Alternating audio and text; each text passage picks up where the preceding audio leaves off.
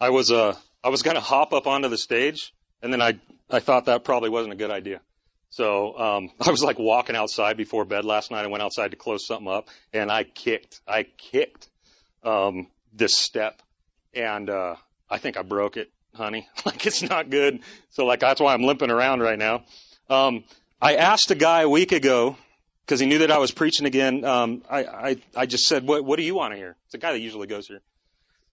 Is there anything that's been on your mind or your heart or, or something that, that you want to hear preached? And, and he said, yeah. And he immediately went into what I should preach on. And he ain't even here. He's not even here today. So apparently, like, none of what I have to say is for that dude. It's all for you guys.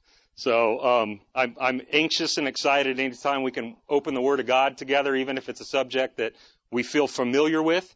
Um, for some of you who have been following us, me and me and Chad have been going through Galatians together, uh, verse by verse, uh, through the book, and then I have recently pulled out um, just to speak to some nuts and bolts stuff, just some Christianity 101 stuff, basically, while he finishes that book up, and then me and him are going to go into another book. So that's what you're going to get some more of today, is just the nuts and bolts. Um, and you're going to get a lot of information today.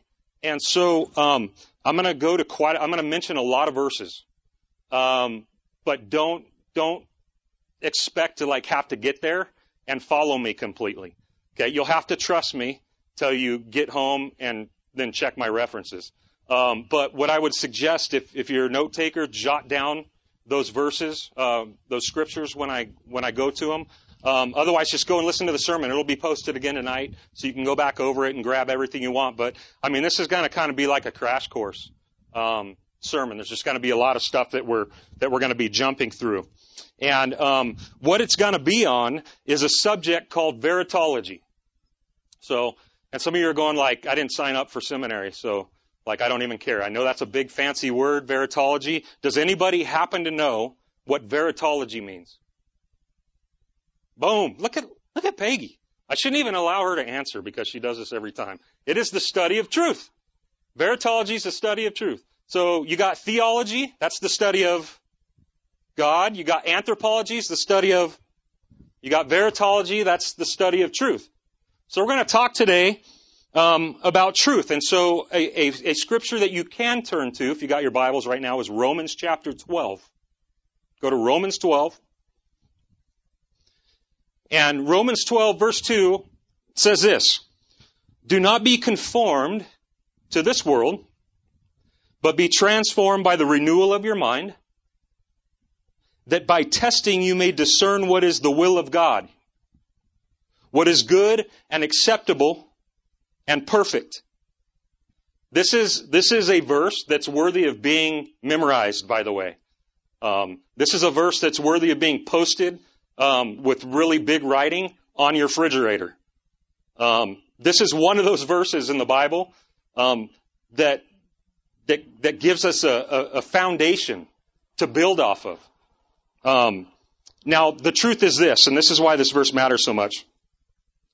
We all come in here with baggage. And by baggage, I'm not talking about good stuff. I'm talking about gnarly stuff. We all have, however many years we've lived on this earth, we have accumulated truth claims and a worldview that don't necessarily match up with truth. You guys with me? So we come in here with baggage. We walk in here like this with our stuff, right? And some of us even have some carry-ons. Some of us have more than others, right? What we find soon after meeting Jesus and seeing Him in His Word and hearing Him speak through His Word is that there is no subject in life, really, in which God has not spoken. Maybe not in specifics, not, maybe not case by case, which sometimes I wish he did. There's scenarios as a pastor that I find myself in the counseling room in front of, and it's like, wow, Lord, I wish you would have written a chapter on this, you know, because it ain't in there. What do I do with this? Right? He doesn't necessarily speak in the Bible to every single scenario that's out there, but in principle, he has spoken. He has given us truth principles, at least in every area of life, whether it's anthropology or ethics or science or history or sociology or law or government or labor or marriage or parenting or community or origins or death. He has spoken.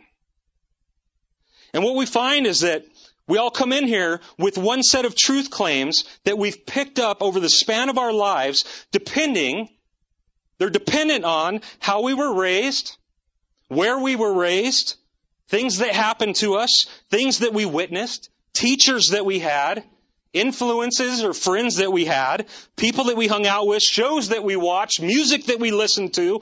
All of these things have built into us a worldview and a set of truth claims or beliefs, which is a lens for how we look at the world. And the Bible then comes along and blows it all up. It just throws a grenade into the middle of it. It just rocks us and it presents a challenge to our truth claims. And I end up finding more times than not when reading the Bible that there are discrepancies, like major ones sometimes, between what I think is true or what I thought was true and what it declares to be true. They can be two totally different things. And the challenge and also the ultimate blessing for you and I as Christians is, is to get to wipe the hard drive clean. Just, just hit delete. And then download the once for all truth claims that God has now presented us with and made us alive to. This is really what a good portion of the Christian life consists of, isn't it? Unlearning and relearning which is to be transformed, according to Paul. Let me read Romans 12:2 again. Do not be conformed to this world, which is time, space, culture, but be transformed by the renewal of your mind, that by testing you may discern what is the will of God, truth, what is good, truth, and acceptable, truth, and perfect, truth. As Christians, we should be in pursuit of the truth more than anybody else. We should be a people wanting to know what is true with no fear about what it looks like when we find it. I don't know about you, but I've lived most of my life in lies and I didn't care. I didn't care if I was right about something or wrong about something as long as it gave me what I wanted. But that's not what I want anymore. I want to know what's true. And we live in a world and a society that makes it increasingly more difficult than ever to know what that is. It's really hard to know what to believe. And we should pursue truth, you and I as Christians, as children of God, not so that we can gain lots of good information to show people how smart we are, or not to show people how spiritual we are, or not to become ultra heady and philosophical, and not even so that we can win debates. The reason it's imperative for the Christian to be awakened and in pursuit of a biblical worldview is so that we can be transformed. Transformed in our thinking, transformed in our hearts, transformed in our actions.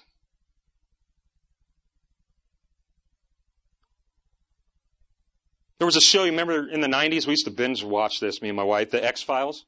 And that was like their tagline on the X Files was like, the truth is out there. You know? We just have to go to the right place to get it. Much of what I'm going to present to you today, I borrowed from a study called the Truth Project. I don't know if any of you have ever heard of that. Um, it's brought, uh, basically, was brought about by a guy named Del Tackett out of Colorado Springs, Colorado. He's a seminary professor, and he put together this curriculum um, on worldview and the Bible and it's really good. I like highly recommend it if you guys ever want to go look that up and find that. But I, I stole just a lot of, I borrowed a lot of what I'm using today from that because he does it so well. And so let's let's start with this. You're like, oh, I thought you started a while. No, we're starting right now. Okay. Uh, why did Jesus come into the world? We're a small group. You can you can you can yell it out if you want. Why did Jesus come into the world? Anybody want to take a shot at that? What's that? To reconcile man to God. Good answer. Absolutely. Anyone else want to add anything to that? Why did Jesus come into the world? What's that? To save us. Okay? To save us. As an example. Okay? To show the love of God. I mean, the truth is we can, we can probably go on and on and on all day with this because it's, it's got layers, right? There are depths to what Jesus accomplished and what he did when he came.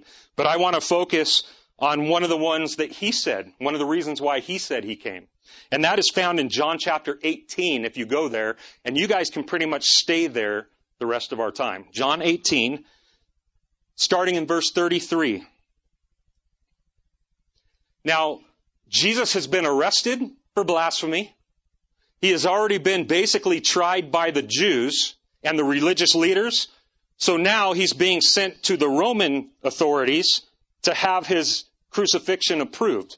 Because the Romans, of course, had that territory at that time, so they were the ultimate authority. Okay? So he is now standing before this guy named Pilate, right here in, in John chapter 18. And Pilate comes in, he enters his headquarters, verse 33, and he calls Jesus to him and he says, Are you the king of the Jews? And Jesus answered, Do you say this of your own accord, or did others say this about me? Pilate answered, I am a Jew, or, or, or am I a Jew? Your own nation and the chief priests had delivered you over to me. What have you done? And Jesus answered, My kingdom is not of this world. If my kingdom were of this world, my servants would have been fighting that I might not be delivered over to the Jews, but my kingdom is not of this world. Boy, the church needs to look at those verses right now. Verse 37, then Pilate said to him, so who, so you are a king? And Jesus answered, you say that I am a king. For this purpose I was born, and for this purpose I have come into the world to bear witness to the truth, to testify to the truth. Jesus came into this world to testify to the truth. And when we hear the word testify or when you're bearing witness of something, what place does that usually make us think of? I've been there a few times in my life. Court. Right? We think judicial. We think courtroom. And what is it that goes on in a courtroom? A trial. Trials go on there. In other words, testifying takes place during a trial. So according to what Jesus says in John 18, what we just read, it is safe for you and I to assume that Jesus came to the earth to testify to truth because truth is on trial. You with me? And how is truth on trial? What's the opposite of truth? Lies, right? The truth is on trial before lies. And this is consistent with what we see in the biblical narrative, isn't it? All the way from the beginning. This started in the garden. This is where we see the origins of the world being held under lies. We have the first man, we have the first woman created by God, perfect, no sin, entered the world yet, right? And they're given this whole garden to tend to, to walk through, to enjoy, to benefit from. And they're walking with God in the garden. They have fellowship with God, unhindered, out in the open. And he says, but there is one tree out of all these that you're just not going to eat of. Don't eat of it. You'll die if you do. Right? And isn't it just like us? I don't know about you as a human being. God could give me a hundred things. But if there's one thing that he tells me I can't have, I can't take my eyes off it. I'm like, why? You just ask my parents. I was this way every day growing up, right? And so we come to this part of the narrative where Adam and Eve find themselves before this tree and the serpent comes, which is Satan. It is the devil. And he comes and he starts a, a conversation. He engages them in a conversation, right? And how did that conversation go? Did God say this? It was a, it was a question. He questioned the truth claim of God and created the possibility of a different truth claim, which is a lie. When Satan got them to fall, he didn't like put them in a headlock and said, I'm Satan, you're going to eat this fruit. And he didn't like, he didn't like, um, like, like shift the fruit into another fruit to like make it look like it wasn't what it was, right? He didn't change the tree, like, he didn't sneak around that way. He did it by questioning the truth claim of God. And by questioning that truth claim and bringing in his own truth claim, which was a lie, everything changed, man fell, and death entered the world. Sin and death. And here we are, right? As a result of Adam and Eve buying the truth claims of Satan, the entire world now sits under a set of false truth claims. False truth claims. Lies. And so it has been since the beginning, right up to the present day. Listen to this. Listen to Romans 1. Listen to what Paul says. Speaking of mankind, the wrath of God is revealed from heaven against all ungodliness and unrighteousness because by their unrighteousness they suppress the truth. They press it down. They hide it. He goes on to say in Romans 1, claiming to be wise, they became fools. And God gave them up because they exchanged the truth about God for a lie and worshiped and served the creature rather than the creator who is blessed forever. Amen. John 3, 19 through 21. Jesus says, this is the judgment. That light has come into the world and people love the darkness rather than the light because their works were evil. For everyone who does wicked things hates the light, lest his work should be exposed. But whoever does what is true comes to the light so that it may be clearly seen that his works have been carried out in God. See, it wasn't just the man Jesus who was on trial when he came. It wasn't just the man Jesus that the populace was bent on crushing. It was truth that they were bent on snuffing out. They wanted to kill truth.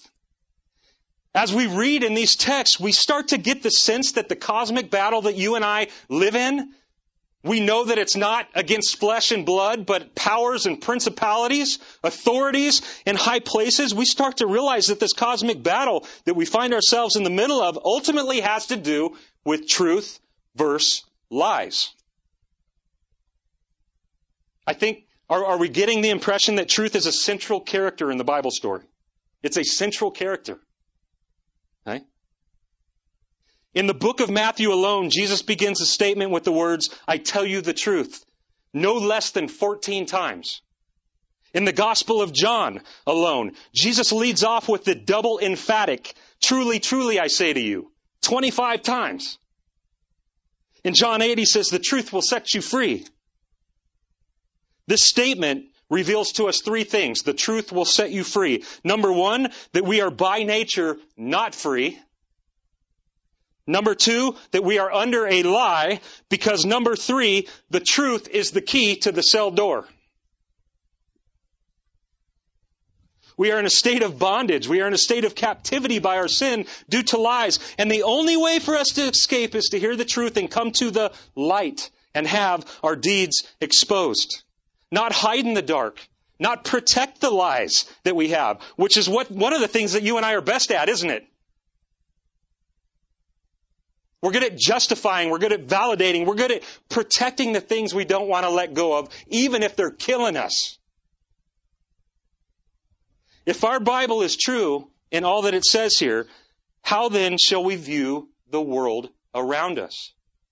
How shall we view our enemies?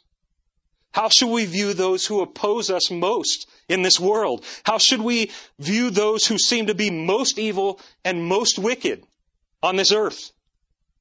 not as less than us, but as held captive under a lie. They are held captive under a lie. Jesus says to Pilate, For this reason I was born, and for this reason I have come into the world to bear witness to the truth. Now listen to what Jesus follows up with next. Everyone who is of the truth listens to my voice. What does that statement imply? Everyone who is of the truth listens to my voice. It implies that there are sides. There are sides. It implies that there are those who are of the truth and those who are not. Jesus doesn't say those who listen to my voice are of the truth. He says those who are of the truth listen to my voice. That's pretty heavy. And it's pretty interesting. Jesus says something very similar to this to the Jews in John chapter 10. He says, My sheep hear my voice, and I know them, and they follow me. But you do not believe because you are not my sheep. In other words, we are not Jesus' sheep because we believed. We believe because we're already his sheep. And I know that this is heavy stuff, but this is true. What these statements by Jesus tell us is that there are two sides to the world. The world is bifurcated. It is fixed. There are those who are of the truth, his sheep, and there are those who are not. The catch is that you and I have no idea who is who. No idea. That's why God has not given us a sickle to clear the field. That's why we're not allowed to go into his field and pull weeds or things that we think are weeds, right? That's his job alone to do at the end because he alone knows who his sheep are and who aren't. He alone knows who are of the truth and who are not. Our job is to scatter. We take seed and we throw it everywhere across the field, imploring all men, everything in that field to bow the knee to Christ. That's our job. We are sowers, not reapers. We preach the gospel to all men. Maybe the scariest narrative that exists in the Bible concerning the reality of sides, those who are of the truth and those who are not, is found in John 8, verses 34 through 47, where Jesus is having this lengthy, spirited conversation with the Pharisees. And the question of the Father comes up. And the Pharisees say to Jesus, Abraham's our father. And Jesus replies back to them, No, you have another father. And the Pharisees say, No, we have one father, and that's God. And Jesus says, No, God is not your father. And then Jesus makes this incredibly frightening statement. He says, You belong to your father, the devil. And you want to carry out your father's desires. He was a murderer from the beginning, not holding to the truth the truth, for there is no truth in him. When he lies, he speaks his native language, for he is a liar and the father of lies. Yet, Jesus says, because I tell you the truth, you do not believe me. If I'm telling the truth, why don't you believe me? He who belongs to God, listen to this, here's what God says. The reason you do not hear is that you do not belong to God. Sides. Brothers and sisters, this is hard stuff. But this is true stuff. This is what the Bible reveals to us. This all reveals to us the reality of what it is that we see around us every single day. This reveals to us why some people come to God and others don't. Why some people hear the same gospel preached and fall on their face and beg God for mercy. And others just go on by. They don't even blink. This is the war that is raging. The war is not ultimately against bad people and good people. We're all bad. Jesus is the only good person that's ever walked on this planet. The war is about truth and lies. It's about truth and lies. It is about the truth claims of God versus the truth claims of the world which has been held captive under Satan and sin. And isn't it interesting how the truth claims of the world are often the absolute antithesis to the truth claims of God? They don't even try to not be a lot of times. God says one thing, the world says the exact opposite. We literally call evil good and good evil and say, yep, that's truth. For instance, unity versus division. Right? I mean, just take that in the context of marriage alone. God brought together a man and woman, and he said, What I've done, don't let it be undone. No man can tear this apart. You guys are in covenant together. What does it take for us now to not be in covenant together? Someone saying, ah, I don't love him the way I used to. I don't feel about him. I don't feel the same way I did when I married him. You know, things are different. And what do, what do your buddies tell you? Yeah, you need to, you need to go, you need to bail. Right? Unity. God calls us to come together. The world calls us to separate. In almost every area. Contentment versus jealousy. Again, this, this works out in every kind of area that we see in our world. Let's just take gender roles, since that's the world we live in. Okay? Contentment versus jealousy. God calls us to be content with what we have. Even in what we lack. And the world calls us to jealousy. Right? I don't want this. I want that. I don't want to be who God has made me. I want to be like what that person is. And so we go and we start doing things that are only God's business. Contentment versus jealousy, responsibility versus blame. This one I'm really good at too. Okay? God calls us to be responsible. He says you are responsible. Not just even with what you do, but even with what you are. Even who you are. You're responsible for that. Not God. But what do we do? We find reasons and people to pass our responsibility off onto. Well, this happened or I did this because that person did that. All you have to do, guys, right now is take Fox News, CNN, stick them on the same screen, like split it up the middle, and watch them just volley each other. These guys are pointing at those guys, everything's their fault. These guys are pointing at those guys, everything's their fault. That's what we do. Nobody takes responsibility for anything anymore. We all sit around and we just pass the buck. It's the opposite. It's the exact opposite, and we call it good. We have no problem doing it. How about authority versus rebellion? This is a big one that we're seeing right now. And I don't know about you, I don't like authority. But I'll be the first one to say that I need it, like bad. Like if you just turn me loose and, and there is no ceiling on my life or my actions, it ain't gonna be good. I I'm just not, I, I don't have a lot of self control. Authority is there for our blessing. Authority is there so that we can all play in the sandbox together, even though we're different. You know what I'm saying? And people want anarchy. They want to see the police go away. Do you really? Obviously, there's stuff that we do want to see never happen again that comes out of the police. But I don't think, I don't think we want to call off the authorities altogether and tell them to take a hike. I don't think this world would look too good if we did. But that's our answer. No, no one can tell me what to do. Like, don't tread on me. Right? Authority's bad, rebellion's good. How about anthropology? What does the Bible, who does the Bible say man is?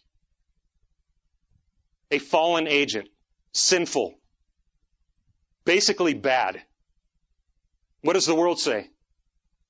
It's good. It's basically good. Opposite. How about soteriology? There's another big word, Peggy. Okay. It's basically the, the, the study of salvation. All right. So when it comes to things of salvation, the Bible says there is one way to God. The world says, boom, every way leads up the mountain. Do whatever you want. Be a good person which actually doesn't work according to the last one. And, and like, we're all going to be good in the end. Wrong answer. It's the opposite. You can take just about any subject in life and find Satan promoting a truth claim that challenges what God has said about it. Almost any. For those of us who are, by the grace of God, of the truth, the alarm hopefully will start to sound when that voice or that thought or that feeling opposes that which God has clearly stated. And this is why we need to be in our Bibles. This is why we need to continually delete the hard drive we came in with and download the new stuff. Is so that the alarm will go off. So that we well know the difference. So that we well discern the difference. Right? We need to be grounded. We need to be trained. We need to be transformed in truth. Unless we establish a baseline for truth, which is here, it's all relative. And you guys know that one too. Not only do we live in a post-Christian culture, not only do we live in a post-modern culture, we live in a post-truth culture. Truth just doesn't matter anymore. But it has to. For the sake of our souls, it needs to. Because there is a truth. And there's a million lies. And you and I need to be that voice in this world. We need to establish a baseline for truth so that truth doesn't become whatever the heck we want it to be. Jesus said, For this reason I was born, for this reason I have come into the world to bear witness to the truth. And then Pilate says this What is truth? What is truth? And what he doesn't know is that truth is standing in front of him. What he doesn't know is that the answer to that question is standing on trial in front of him. Because truth is a person. It is a person. And his name is Jesus. Jesus is truth. Do you know this? Do you know this? Do you believe this? It's no wonder why they murdered Jesus because he was the full measure and expression of truth. Jesus said, I am the way, the truth, and the life. No one comes to the Father but through me. Nobody. He's it. He's claiming exclusivity. Jesus is saying, not always lead up the mountain. So what are, what are we going to say is true? Always lead up? or one way does. That's why we called this church the door. There's not many doors to God. There's one, and it's a person. That's the truth. R.C. Sproul said, truth is defined by that which corresponds to reality as perceived by God, not by humanity. Because God's perception of reality is never distorted. It's a perfect perception of reality. He goes on to say, he knows the truth. He is the truth. He's the fountainhead of all truth because all truth comes from him. And that's why we have to start there with his perfect being of who God is so that we can have some kind of reference point to determine what's true and what isn't. I like that. In other words, the ultimate source of truth is Jesus himself. And it is that truth alone that sets man free. He does not set us free from heartaches and hard times. He doesn't set us free from suffering and sickness and pain, not from loss or poverty or even corrupt politicians. I wish he would. But he sets us free from the lie that we don't need him. Because we do. We're in trouble without him. No matter what we tell ourselves, no matter what the world tells us, we're in trouble without Him. He is humanity's only hope. Did you know that repentance is a gift? I always refer to it as the R word because like it, it, it's that thing that makes you kind of cringe when you hear it. Like, oh, repentance, like this negative thing.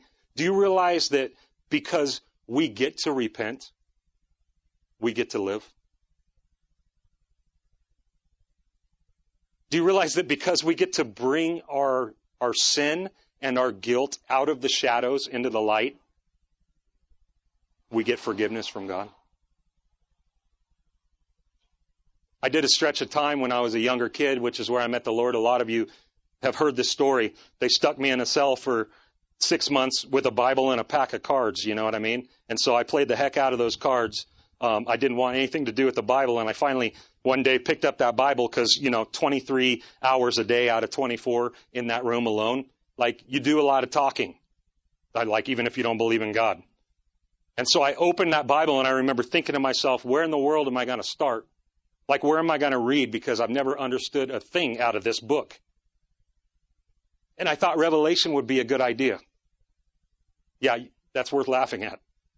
Like it's ridiculous, but I remember it being like cool, like dragons and all kinds of like weird stuff going on. And I was like, I'm going to read that one. And I start reading the book of Revelation.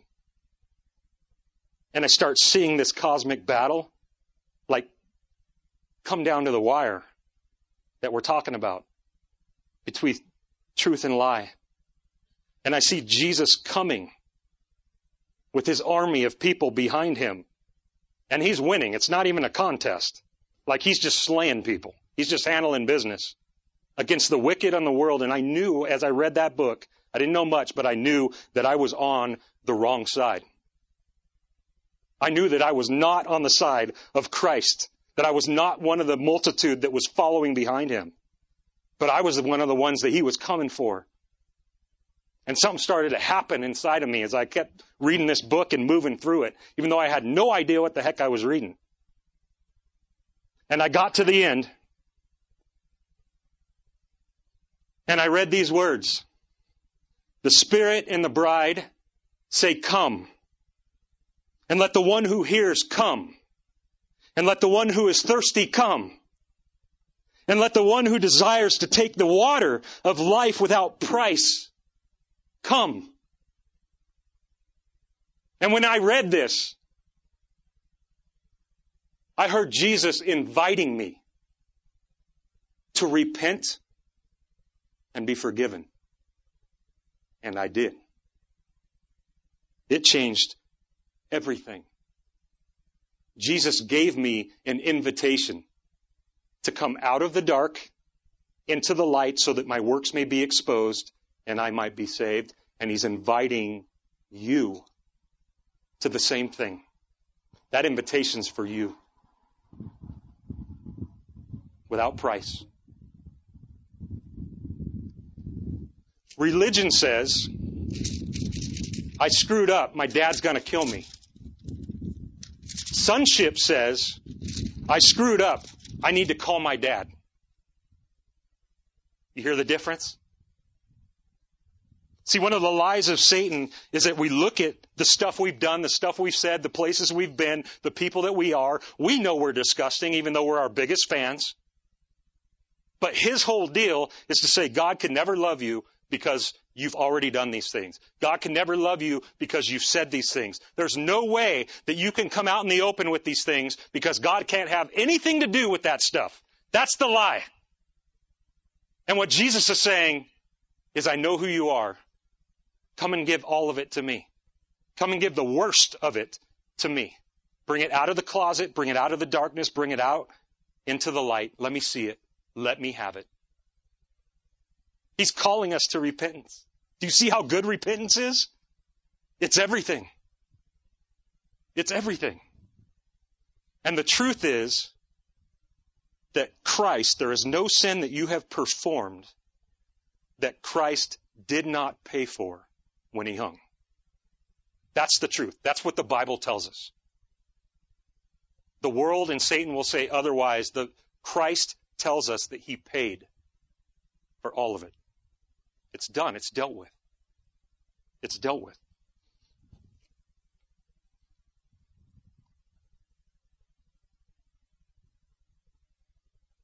The truth sets us free from being opposed to God.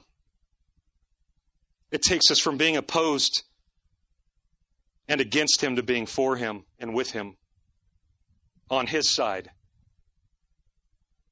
The truth that Jesus is the only door to the Father is the truth. There are not many. And I, I used to think to myself, why does there only have to be one way? Why is Jesus the only way? And you know what I think to myself now? Praise God, there is a way. Praise God, there's a way. Praise God that someone like me is able to access the holiness of God forever.